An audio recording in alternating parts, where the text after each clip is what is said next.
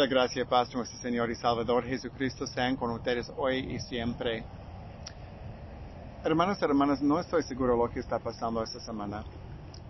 Mientras que estoy preparando ese escritor, ese, ese mensaje hoy día, ese, ese texto de Juan termina con uno de mis versículos favoritos de toda la escritura. Porque yo creo que es un, un gran resumen por lo cual vino Jesús a la tierra. Jesús dijo que vino para que ellos tengan vida y vida en abundancia. Eso es lo que, lo que Jesús quiere que nosotros sepamos. Eso es lo que Dios quiere que, que nosotros vivamos, es la vida en abundancia. Normalmente cuando yo me alisto el mensaje, cuando estoy sentado escribiendo, cuando estoy preparando el mensaje, grabando el video, normalmente fluye fácilmente. La verdad escribí algo, pero no es lo que empecé a escribir, eh, a, grabar. Pero eso, eso sucede de vez en cuando, entonces no me sorprende.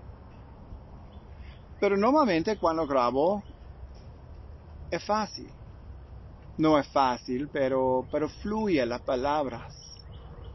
Y siento como si Dios está hablando a través de mí.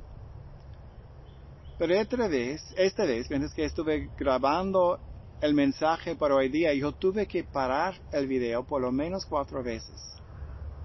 Y cada vez algo corrió mal. Y me sorprende y, y me, me, me confundo porque esos Normalmente no sucede. Pero me di cuenta que tal vez la razón por la cual tengo dificultades con este texto hoy día es que no estoy sintiendo la vida en abundancia ahorita. Estamos en el, refugiarse en lugar. Estamos en cuarentena, estamos en distancia social, manteniendo la distancia social. Cuánto anhelo de dar la mano a una persona, cuánto anhelo abrazar a ciertas personas y no puedo. Siento como si la vida en abundancia no está allá, no está aquí en ese momento. No estoy diciendo que no tengo felicidad, sí lo tengo. Pero también tengo momentos difíciles y me parece que ahorita es un momento difícil, pero, pero creo que Dios nos ama y nos cuida y nos ayuda y aún así, creo que Dios quiere que tengamos la vida abundante. Yo oré y pensé, reflexioné sobre el texto. Y lo que debo hacer, porque el mensaje no está fluyendo hoy día.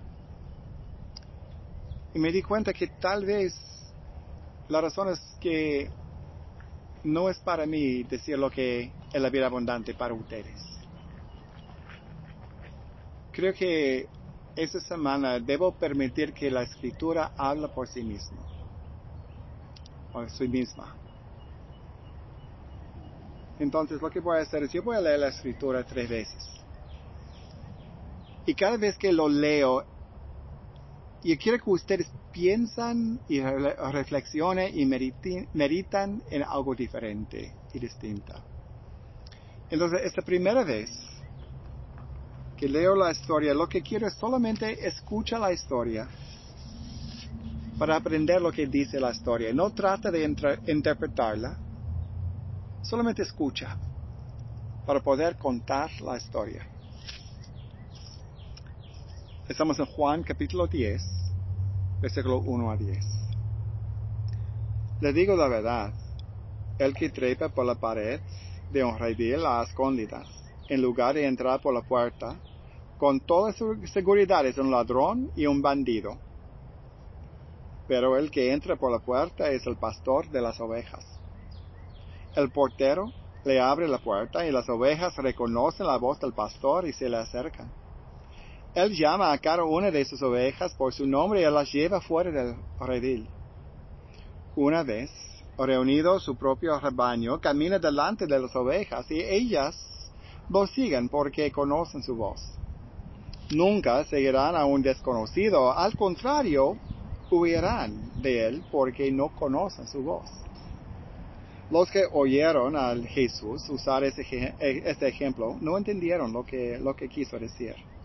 Entonces les dio la explicación. Les digo la verdad. Yo soy la puerta de las ovejas. Todos los que vinieron antes que yo eran ladrones y bandidos. Pero las verdades, verdaderas ovejas no los escucharon. Yo soy la puerta. Los que entran a través de mí serán salvos.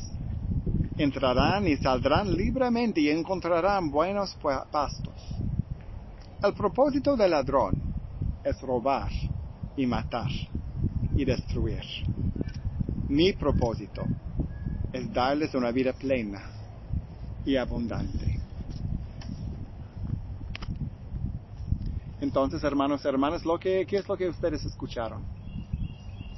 para el video por un momento y, habla con los que, están contigo o, si estás solo, piensa en, en, su, en tu mente ¿qué, qué, dice la historia. Nuevamente, no trata de interpretarlo, no trata de entender lo que está diciendo Jesús, sino solamente trata de entender la historia misma. Entonces, para el video por un momentico y habla con los demás.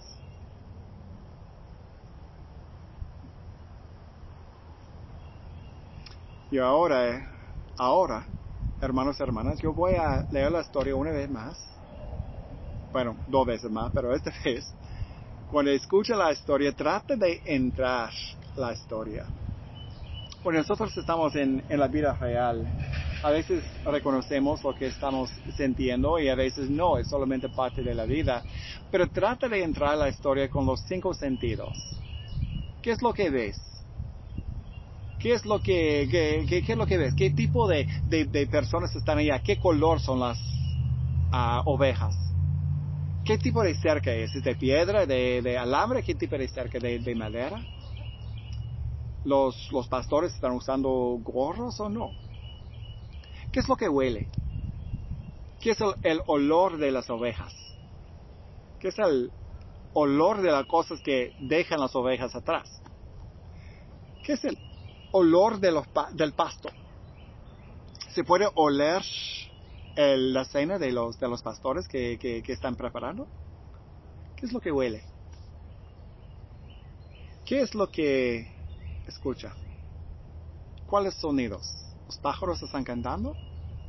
¿Las ovejas están hablando entre ellos?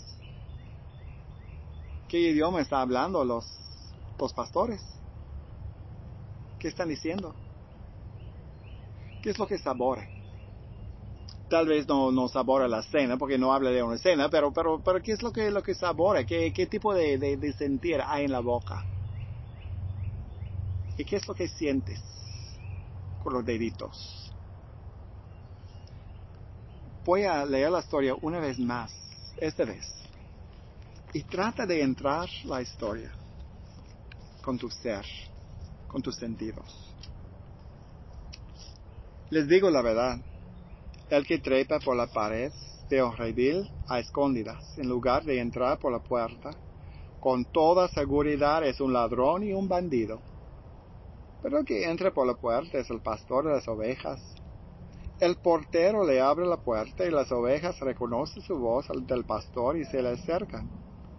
Él llama a cada una de sus ovejas por su nombre y las lleva fuera del, las fuera del redil. Una vez reunido su propio rebaño, camina delante de las ovejas y ellos lo siguen porque conocen su voz. Nunca seguirán a un desconocido, al contrario, huirán de él porque no conocen su voz. Los que oyeron a Jesús usar ese ejemplo no entendieron lo que, lo que quiso decir. Entonces les dio la explicación. Le digo la verdad, yo soy la puerta de las ovejas. Todos los que vinieron antes que yo eran ladrones y bandidos. Pero las verdaderas ovejas no los escucharon. Yo soy la puerta. Ah, yo soy la puerta.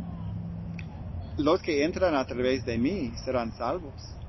Entrarán y saldrán libremente y encontrarán buenos pastos. El propósito del ladrón es robar y matar y destruir. Mi propósito es darles una vida plena y abundante. Entonces, hermanos, hermanas, ¿cómo es, ¿qué es lo que, lo que sintieron en la historia?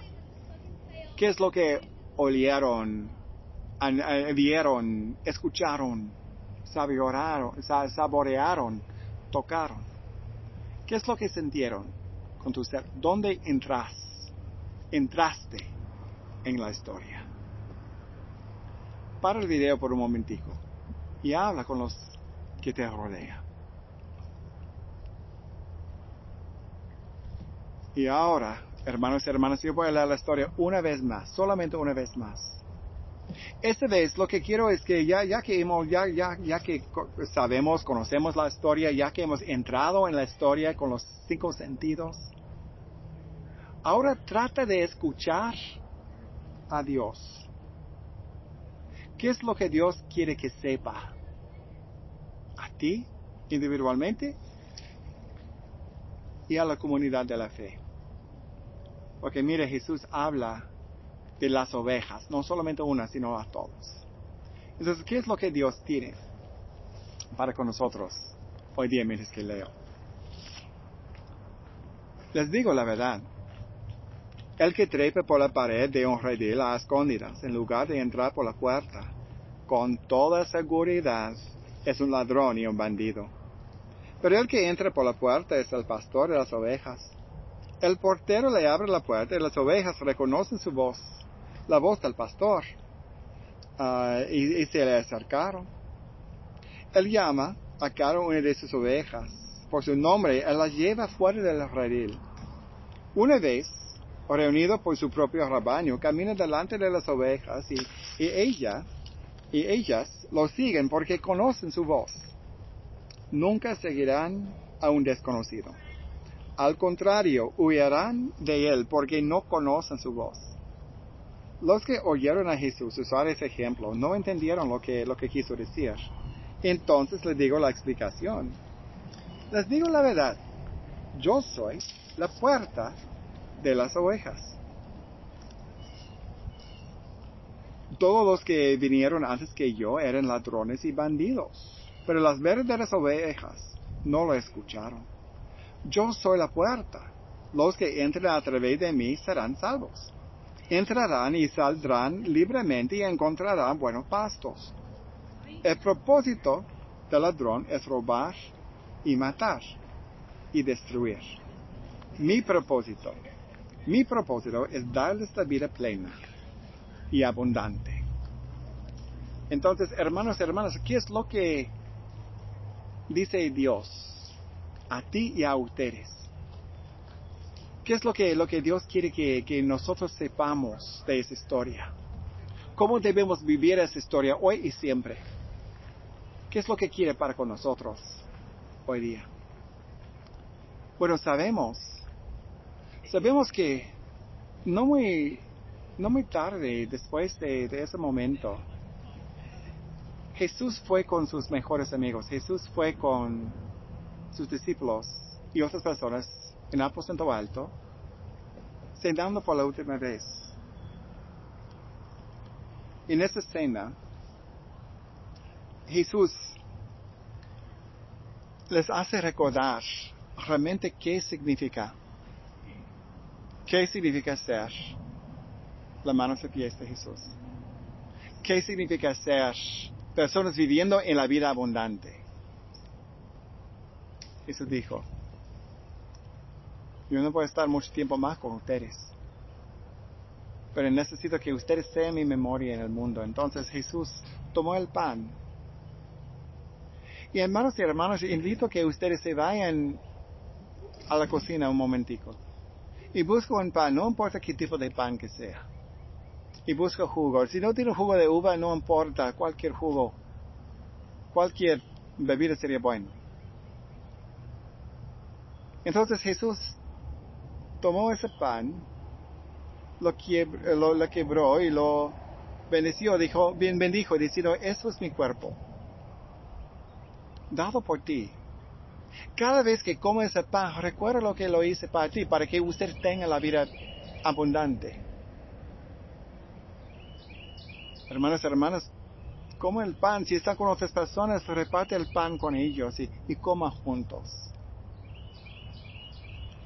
Y después le llevó la copa. Él dijo, esa es mi sangre, derramada para ustedes. Cada vez que toma esa bebida, ese jugo, ese vino, recuérdame y sea mi memoria en el mundo. Hermanos y hermanas, reparta, repartemos el jugo, la bebida que tenemos. Recordando que Jesús está esperando que nosotros tengamos la vida abundante para que otras personas tengamos esa vida también. Hermanos y hermanas, Dios tiene mucho para con nosotros y quiere lo mejor. Quiere una vida larga y abundante. En el nombre del Padre, el Hijo y el Espíritu Santo. Amén.